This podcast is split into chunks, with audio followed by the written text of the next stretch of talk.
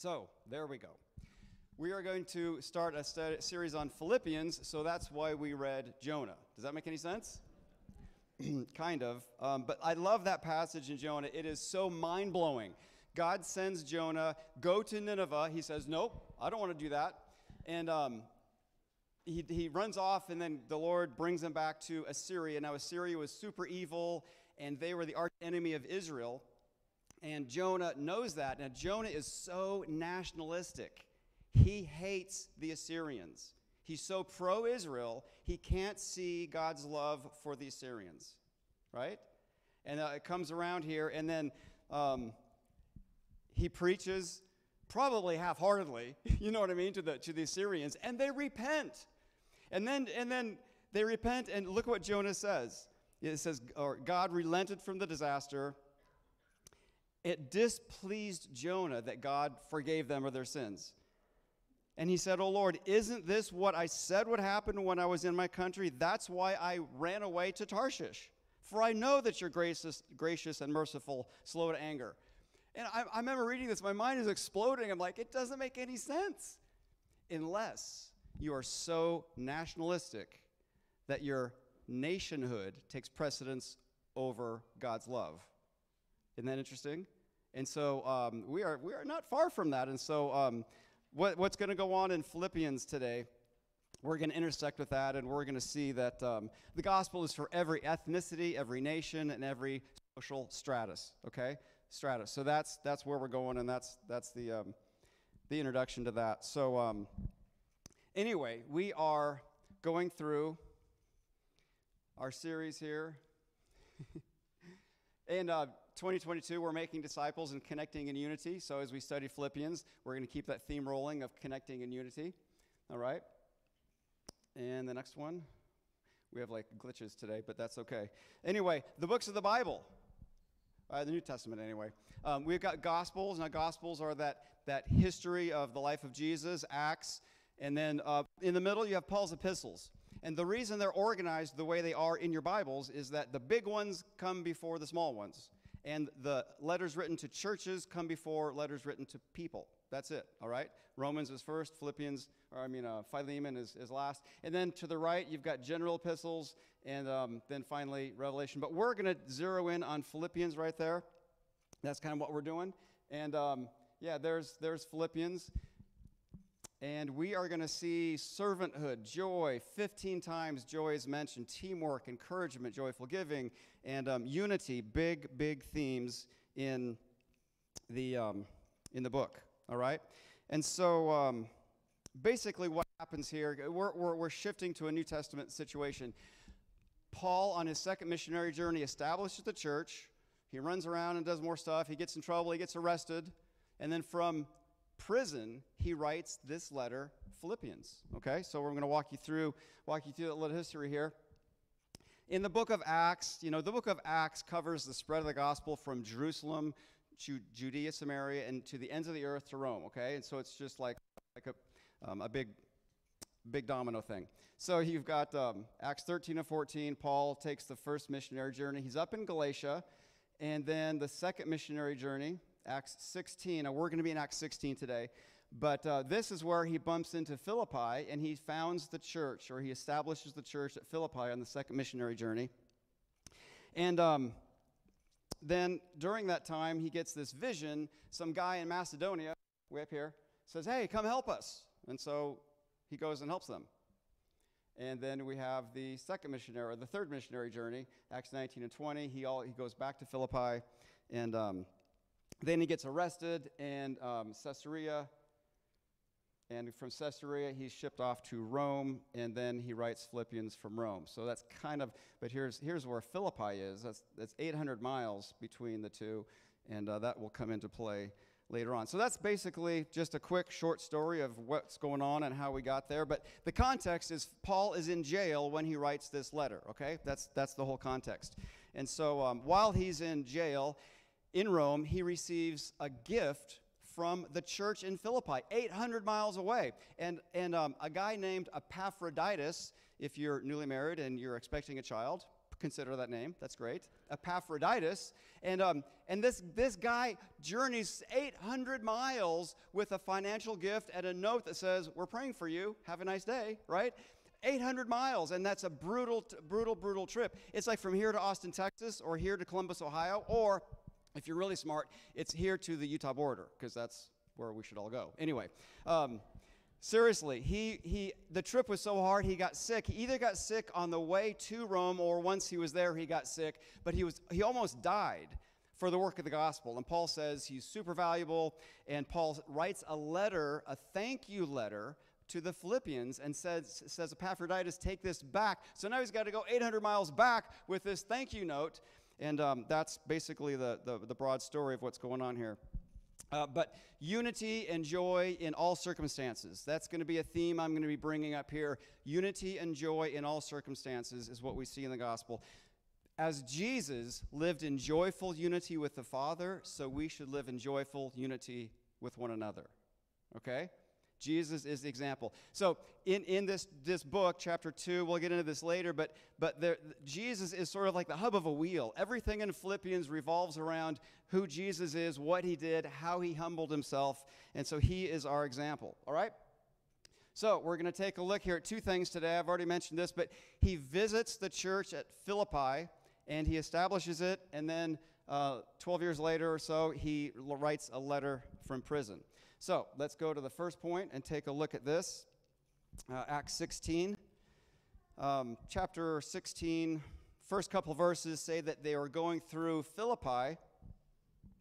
Now, let me just pause there and say Philippi, it, it's a town, okay? This can, can be confusing, but Philippians is the name of a letter written to people who live in the town of Philippi.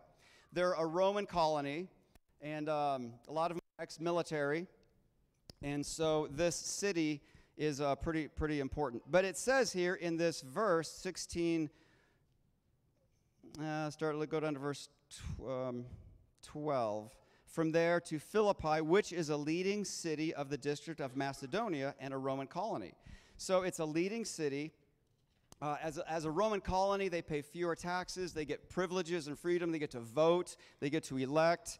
And um, actually, Philippi, the town, had 730 square miles of territory around it, with many smaller villages that they were um, in charge of or responsible for and enjoyed the fruits, uh, fruits thereof. Anyway, so um, it says here in the text, too, that he went out in verse 13 on the Sabbath day, they went outside to the gate to the river where they were supposed there was a place of prayer and they sat down and spoke to the women who had come together. So he's looking for a synagogue. A place of prayer is a synagogue. There isn't a synagogue in Philippi. It's a Roman outpost, it's a Roman colony full of ex Roman military people. There's no synagogue. Jewish law said that in order to build a synagogue, you had to at, le- at least have 10 Jewish men.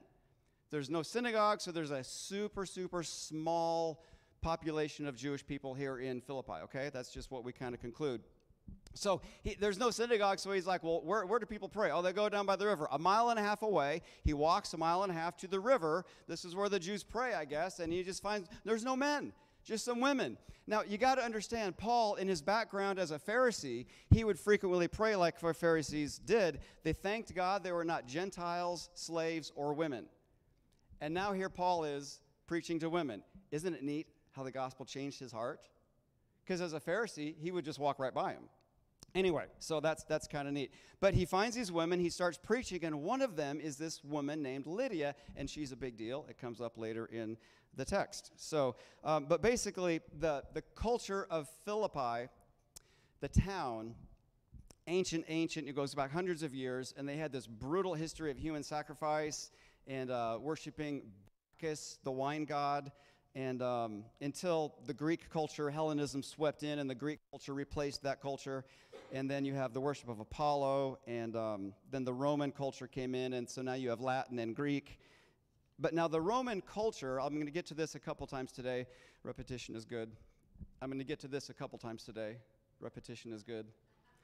Anyway, I couldn't resist that. But um, the Roman the Roman Empire had this this uh, tendency. They would conquer areas, and the people whom they conquered, the Senate would approve the religion of that area. They're now in the Roman Empire. You can worship, like over here, this section. You can worship your religion because we just conquered you as Rome. But you cannot push your weird religion on anybody else and the people over here we just conquered you right? You can you can worship whatever gods you want to but you cannot push that on anybody else in the roman empire. And and they rome conquered a ton of people. There are estimates there's up to 40 different religious systems in the roman empire approved that people could choose from. But you cannot proselytize. Interesting isn't it? And so um, that's kind of the background of that and so there were legal and illegal religions. If you remember back to when we did Mark, well, I went through this a little bit. Uh, the Senate would approve some religions and they were legal. The illegal ones, um, well, they, they had significant freedom to, to worship and do what they want as long as they didn't, one of two things, as long, well, three really, but two apply here. As long as they didn't promote public discord or anti Roman sentiments or excessive debauchery, which is not an issue with our New Testament friends, right? Anyway, um, except at Corinth, but that's another sermon. So, anyway, um, we have public discord we need to look out for and anti Roman sentiments, all right? The first Christians were so closely associated with the Jewish religious thing that the culture looked at the Jews or the Christians and said, well, you're, you're, you're protected because you're part of the Jewish religion all right but as as time goes on and as christianity separates from the jewish system and especially AD 70 when the uh, temple was destroyed christianity is no longer re- recognized as part of the jewish religion it's a separate thing and as i've read before um, they're very suspicious of these meetings, these, these associations. They didn't call them churches, the, the, the, the state called them associations. And um, they did, Rome didn't know what to do with this church thing. Was it a political entity, a social thing? Was it a club? But they were very nervous that these associations would become political groups.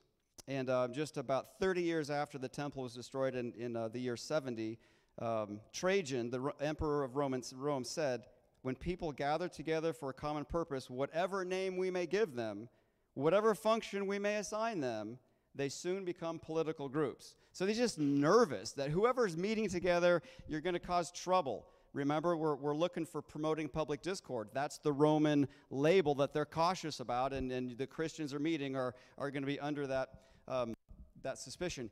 Plus, you've got the, the Christians are no longer calling Caesar Lord, they're calling Jesus Lord. Well, that is anti Roman anti-sentiment. I mean, that's a problem. So you've got a, a lot of undercurrents here of instability, threats, and question marks about Christianity.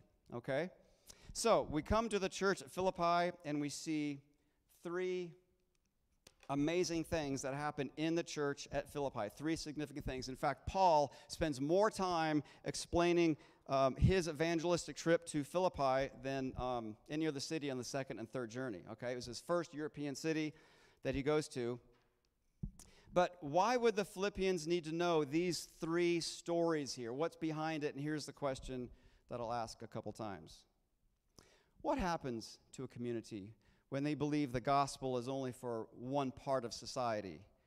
When the gospel is only for one group? Division. And that's what he's going to be driving at here, okay? So, the conversion of Lydia. Acts chapter 16, verse 14. So he went to, there's no synagogue, he goes to the river, there's no men, he talks to women. One who heard us, she was a woman named Lydia from the town, uh, city of Thyatira, a seller of purple goods, who was a worshiper of God. So at this point, she's a Jewish proselyte worshiping God, the Old Testament God in the Old Testament way. And the Lord opened her heart to pay attention, that is to believe, what was said by Paul. And after she was baptized, so she's already believed, she's a believer, her household as well, she went home and told them, and they believe individually in Jesus. She urged us, saying, If you have judged me to be faithful in the Lord, come to my house and stay. And so, in this culture, you remember all these, these dozens of religious pockets of people, they all had a, uh, a sponsor, somebody that would sponsor them not only with money, but with space and resources. And Lydia seems to be a sponsor for the Christians in this town. So all these other weird political association groups, religious groups would have a similar sponsor. So in this culture, she was wealthy. She's purple. Um, Purple's a big deal in this culture. It comes from the, uh, the mollusk. It's a, it's a shell, a seashell that they would crush and dye and make this dye. It, it was very hard to get enough dye to, to dye cloth, so it was very expensive. In fact, Rome, check this out, they had a law specifying who could and who could not wear the color purple. Yeah. And, and you think you're the only ones that are struggling with government mandates, right? Anyway. Okay, so anyway, we'll. Um, move on here. So, so Lydia is converted. Now, she is from the upper class, wealthy, sophisticated, right? Um, industrious, nice. She's smart, she's capable, and so the gospel applies to the upper class.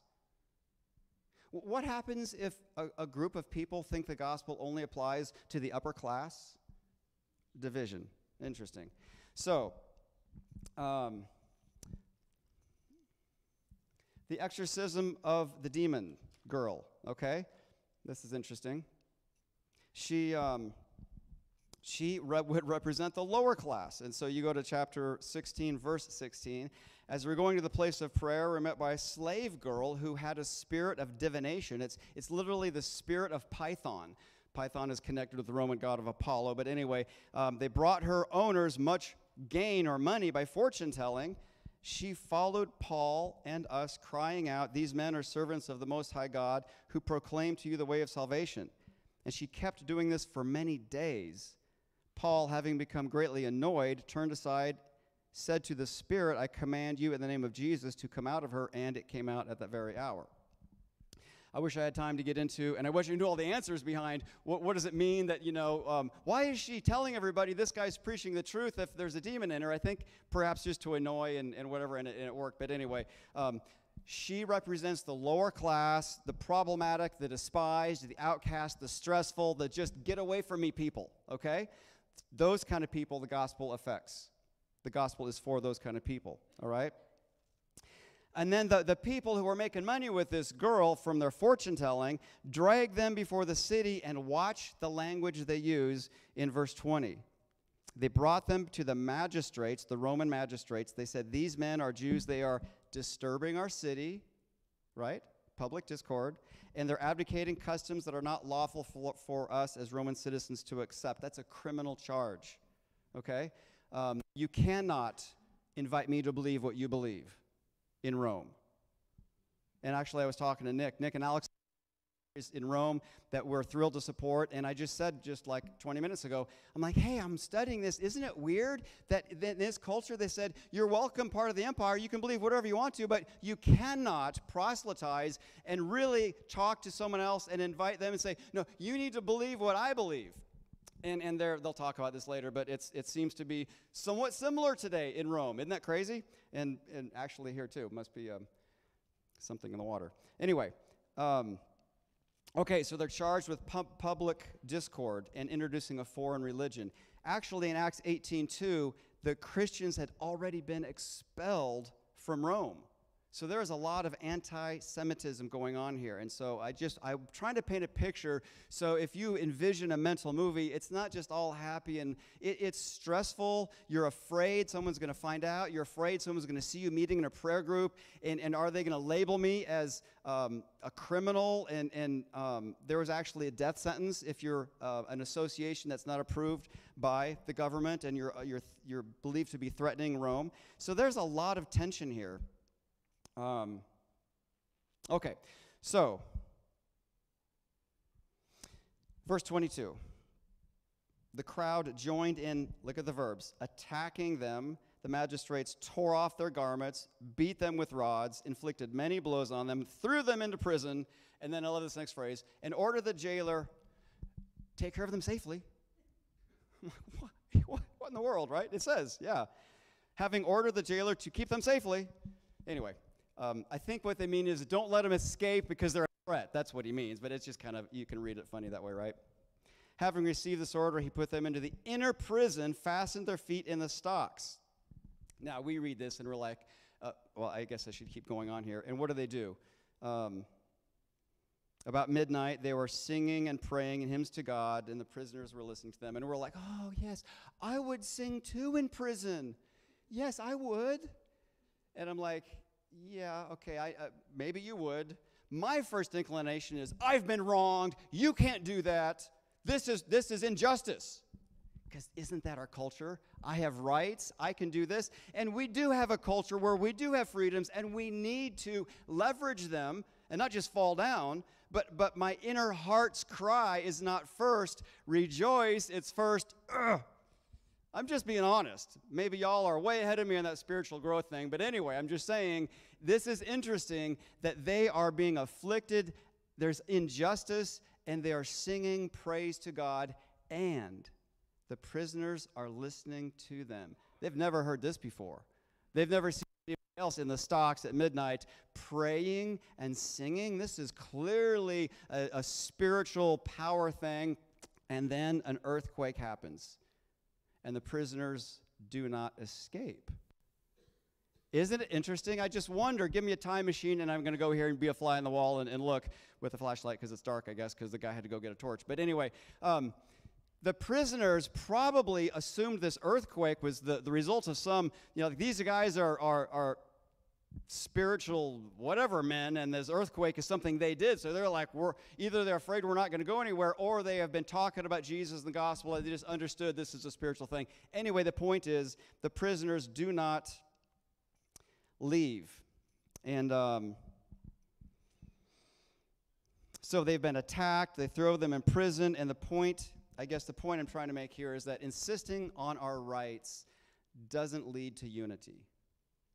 When you step on my toes, if I respond with my rights, that, that's not a path to unity. If you're married and your spouse offends you and makes you upset for big or little reasons, if you, if you leverage and you, you respond with your rights, it doesn't lead to harmony and unity, right? Isn't it interesting? And so, um, they were stripped, thrown, beaten, and um, actually, two months later, he's in Thessalonica and he mentions this. He's like, hey, when we are at Philippi, we have already suffered and been shamefully treated at Philippi.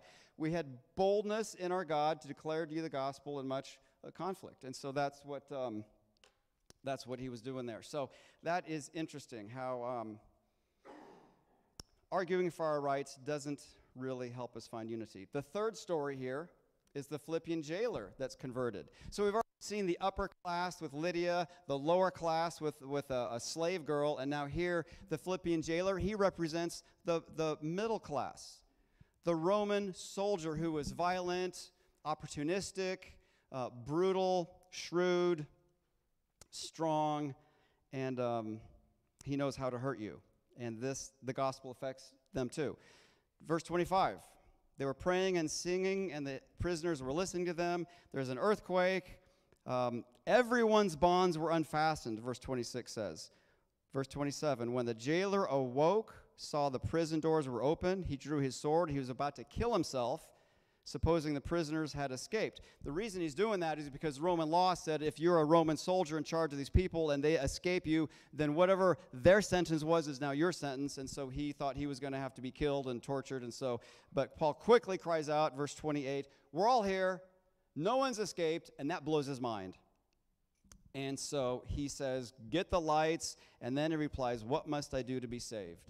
Now, that word saved can mean deliver. It's possible. He just simply means, you know, I'm in trouble here because the, the gates are busted and, and you guys are spiritual voodoo men and I don't want to offend you, so deliver me from whatever that is. Or they've been preaching Jesus and he, he understands it's a spiritual offer, all right? Um, one of the two, probably the latter, since that's where the text goes. But anyway, what must I do to be saved? And they say, believe. Believe in Jesus. Pretty simple. It's the only condition, right? Goes home and tells his family, and look at verse 33. Look at the transforming power of the gospel. Okay? Check this out. Listen. The gospel transforms you. Transformation does not gospel you. You know what I mean? I mean, we don't transform ourselves in order to be the gospel. We believe the gospel, and Jesus transforms us. He took them to his home, he washed their wounds, they were baptized, all his family, They brought them up into the house. They set food before them, rejoiced. Different verbs than beat with rods, rods and, and strip naked, right? And so um, he, this Roman soldier, washing them, feeding them, rejoicing with them, not afraid these guys are going to run away. He is renewed, right? So at, at, this is all happening in the town of Philippi, where 12 years later he's going to write a letter to this town where these things happen. The gospel is for every layer of society, every ethnicity, every nation, every social class, the gospel. And unity, if you believe the gospel is only for one segment, you're going to end up with discord and division. And that is not what Paul wants. And so now we zoom fast forward. We've just skipped over the third missionary journey. He's been arrested. And now he's in Rome, okay? Fast 12 years of your life. And so um, he sends them a letter. Now, here's a little trick I want to help you remember. Philippians is, is one of the prison epistles because he wrote it in prison. And so here's how to remember that every prisoner causes problems.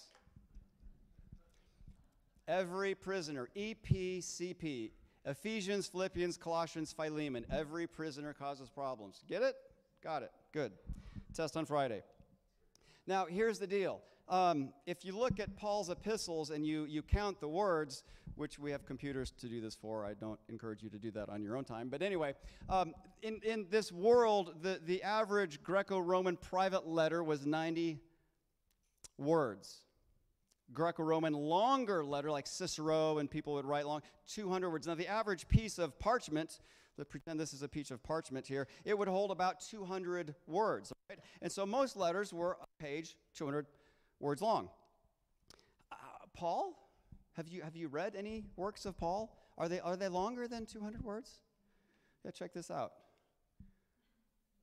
Romans, 7,000 words. Philippians, 1,629. That is just mind blowing. So, what I'm trying to impress upon you is that Paul just creates an entire new literary thing in his culture. I mean, he's writing way longer than people are used to. It's, like, they're like, it just keeps going. Like, well, it just keeps, okay? And he doesn't write with chapters and verses. He just writes, okay? No one speaks with chapters and verses. But anyway, just trying to help you understand that, that Paul literally moves, the, um, moves it down, down the field there in terms of the length. And very sophisticated writing. We'll get into this next week with, with how he does that. But he writes a letter thanking them for their gift, talking about Epaphroditus, and um, then he starts to touch on there's a problem in the church. It, it's, it's really like Galatians, he just lowers the boom. You foolish Galatians, who has, betw- who has bewitched you? It's not that tone here. The tone here is much more warm, and, and seven times he says, my, my beloved brethren, or one of the two, and and uh, this is just very friendly and soft. This church doesn't have a lot of problems, but still they face that threat of these Judaizers, and so this is what we're getting into. So there's two groups that are opposing Paul's teaching. Wherever Paul goes, there's opposition because he's preaching the gospel, right? So in chapter one, um, you've got some confused preachers it's not hard to find confused preachers, right? When I was in seminary, we used to look at TV at midnight, and there were a lot of confused preachers asking for my money. And they said they were going to give me a prayer cloth. I don't know what that was, but I think they're confused preachers. Anyway, so um, here, these preachers, it says in verse 15, some preach Christ from envy and rivalry. Now, just stop right there. Can you get your head around that? You're preaching from envy and rivalry. Like, what does that even mean? I mean, well, are you paying attention to what you're preaching? Right? I mean, how, how do you how do you not see the discord there? And probably what's going on here in, in this area, there were people who were like, I'm a big shot, I'm a big deal, and, and look at me, don't look at Jesus, look at me. And then and then Paul shows up and their eyes go from them to Paul, and they're like, Oh no, I'm not popular. So now you know, um, Paul's in jail, so now I'm going to go out and I'm going to be a bigger deal, and Paul's going to be upset because I'm going to take their eyes off Paul back onto me. And Paul's like, You guys, man, are, are you 13? Anyway, are you immature? That's what I meant by that. But um, so, so there's confused preachers. Some preach Christ from love, and some preach Christ from selfish ambition, and his response is priceless. Whatever, I'm just happy that Christ has preached. And, and there I'm like, I'm not sure I would respond that way. I'm like, I'm like, well, if they're doing it for the wrong motive, they're probably not doing it well. The message is probably butchered and unclear. So anyway, but he still says, Christ, I think he's trusting the Spirit of God. If they're pushing out the Word of God, the Spirit of God is going to use the Word of God, all right? Anyway, um, here's another lesson. They're theologically sound in the fact that they, they know God and Jesus, but, but, but they're jerks. You can be theologically on target, but be a jerk. Isn't that interesting? Right? Um, their motivation was, was questionable. Anyway, chapter one, you've got these confused preachers. Chapter three, it's a whole different group down here. Chapter three, he says there's people who want to, um, he says they're, they're dogs, evil workers, and mutilators of the flesh. Um, look out for the dogs, look out for these evildoers, he says. And these are the, the Jews who believe you have to do the law to be saved and also to continue in your religious walk. And that is the problem in chapter 3. We'll get to this in a, in a month or so, but I'm just trying to give you the overview. So, the, the issue, every, every time Paul went and preached the gospel, forgiveness based on Jesus alone and freeing you up from works, the Judaizers just freaked out. They spent their whole life measuring and, and doing this and working and, and performing. And so to hear that that doesn't matter, they, they just couldn't go there. So Paul believed a couple things that just just freaked them right out of their skin. One was that Gentiles could be saved. The the Pharisees believed that's not even possible. Um, two, when they're saved, they don't have to follow the law any longer. Well, that's just not going to fly with the Pharisees. And then they believe the law. Paul believed the law was fulfilled by the Spirit, so they don't have to fulfill the law. And so the whole law is the issue, and by that I mean the Old Testament, the expectations, and, and all this. And I'm excited to get into this book because our motivation, remember, as Christians, motivation is everything. Here we got preachers preaching with the wrong motivation, okay? So, um, what's our motivation to do the right thing? Said it from the, uh, up here today. She used the word response. And that is our big thing here at this church. We respond to the grace of God. We see the grace of God. We respond to it. He loves first, we love second. I don't love him first and then he responds to my love. It's the other way around, right? So we want to get that straight. So here are a couple things about the law. What is the purpose of the law? Scripture says it is to reveal sin. We know that whatever the law says, it says to those who are under the law, so that every mouth may be silenced, the whole world held accountable to God. So we're held accountable. And again in um, 7 7. No one will be declared righteous in his sight by observing the law. Rather, here we go. Through the law, we become conscious of sin. John, don't take a cookie. I'm like five. Well, all of a sudden I realize, ooh, I should not do that, but now I want to do that. Before the prohibition came, I was fine. You, you, you can relate to that, right? You know, the sign, don't do this. Why? What's, what's on the other side of that? I think I need to know. Okay, you've been there. Um, to lead us to Christ. The second thing, what then was the purpose of the law? I love Scripture. It just tells us it was added because of transgressions until Jesus, the seed to whom the promise referred, had come. Then down later on, it says, Before faith came, we were held prisoners by the law, locked up, again, until faith should be revealed. So the law was put in charge to lead us to Christ, that we might be justified by faith. Now that faith has come, we are no longer under the supervision of the law. And that is a very freeing truth. It's also very scary because you realize you can't control people with spiritual abuse of power, right? And sometimes we want to do that.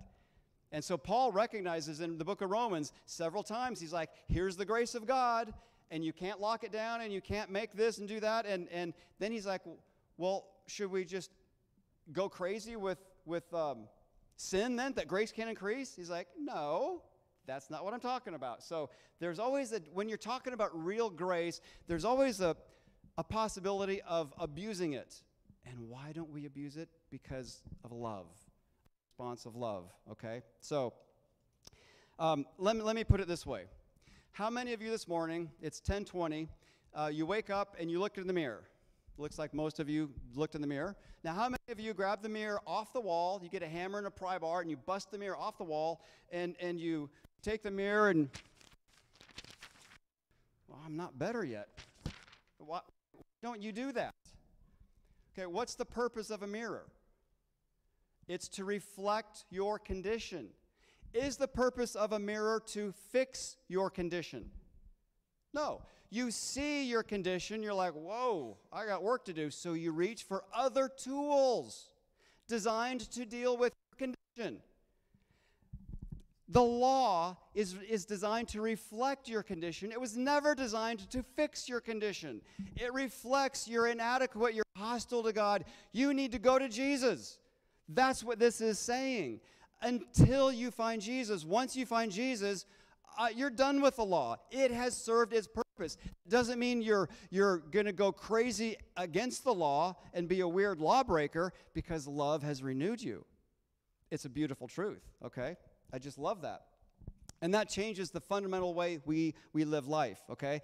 So these are the truths that he talking to the church at Philippi about. Now, this, this church, I've already said, it's a healthy church, right? It was, it was the church I think it might have been Paul's favorite church. It gave him the least trouble. You know what I mean? They're always, they're always down the middle and, and doing well. A couple observations about this church. There's a bunch of Gentiles there, ex Roman colony, a bunch of significant women there. We've got Lydia, we've got that slave girl, we've got Euodia and Syntyche who, who had some disagreement. Dude, wouldn't you hate it if you're in the Bible and the only reason you're in the Bible is because you got an argument? And you're like, Paul, really? That was just one time. You're going to put me in the Bible for one argument? Anyway, we'll, we'll clear that up when we get to heaven. Like, where's Yodia? What's going on here? Anyway, they're also generous. They gave sacrificially out of, out of the, they're not rich, but they gave and they, you know, they, hey, Epaphroditus, take this and go 800 miles and tell Paul we're on his side. They're loyal. They're hospitable. 50 years after this letter was written, Ignatius was escorted, uh, um, escorted. he was escorted to Rome, probably to be killed, and on the way, he writes that the church at Philippi encouraged him. Isn't that interesting? Polycarp wrote 60 years after Paul's last visit that the church in Philippi was standing strong. So this church is strong, right down the middle. And I would believe that Paul's instruction and his, his laying out the gospel is for every class of society. If one group of people think the gospel is only for them, you're going to be divided. And they seem to get their head around that and welcome the low class, the upper class, the former Roman soldier class, and they all worshiped Jesus together. And um, that is a win for everybody. All right? So, as Jesus served in joyful unity with the Father, we should serve one another in joyful unity together, right? That's kind of the picture that we see here. How do we get there? We get there by gospel thinking, right? Um, the gospel is not limited to Jews. The gospel is power to forgive, it's for every level of society. Um, it produces transformation. Transformation does not produce the gospel. The gospel produces transformation, right? Um, if you look at your life and you think, I don't see the degree of spiritual maturity I would like, don't just buy a WWJD bracelet, read the Gospels.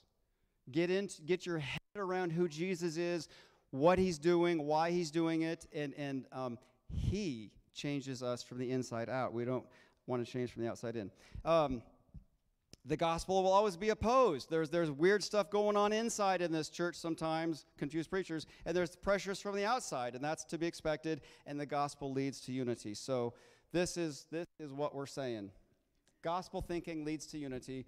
Unity begins when someone else's issues are more important than my own. All right? He'll say that in a couple chapters. And here are my questions to us today as we wrap up. Do you limit the gospel? Are there people of various ethnic backgrounds, income, or social levels, levels that you dismiss? Are these people like now? Now, think of political parties. Let's just get real. They can be so charged, and we can be so quick to go to the enemy language. Because, like Jonah and Assyria, you are threatening the very fabric of our society. If you had your way, you will wipe out everything we hold dear. And Jonah's like, no. And God's like, Yes. God's love is for every, whatever side of the aisle you're on, God's love is for everybody. How are you doing with, do you have any certain classes of people that you, right? All of a sudden it's like, what, but, but, but, okay. Anyway, I won't play the Holy Spirit, I'll just move on. The gospel produces transformation. Who has God placed in your sphere of influence that, that you could serve?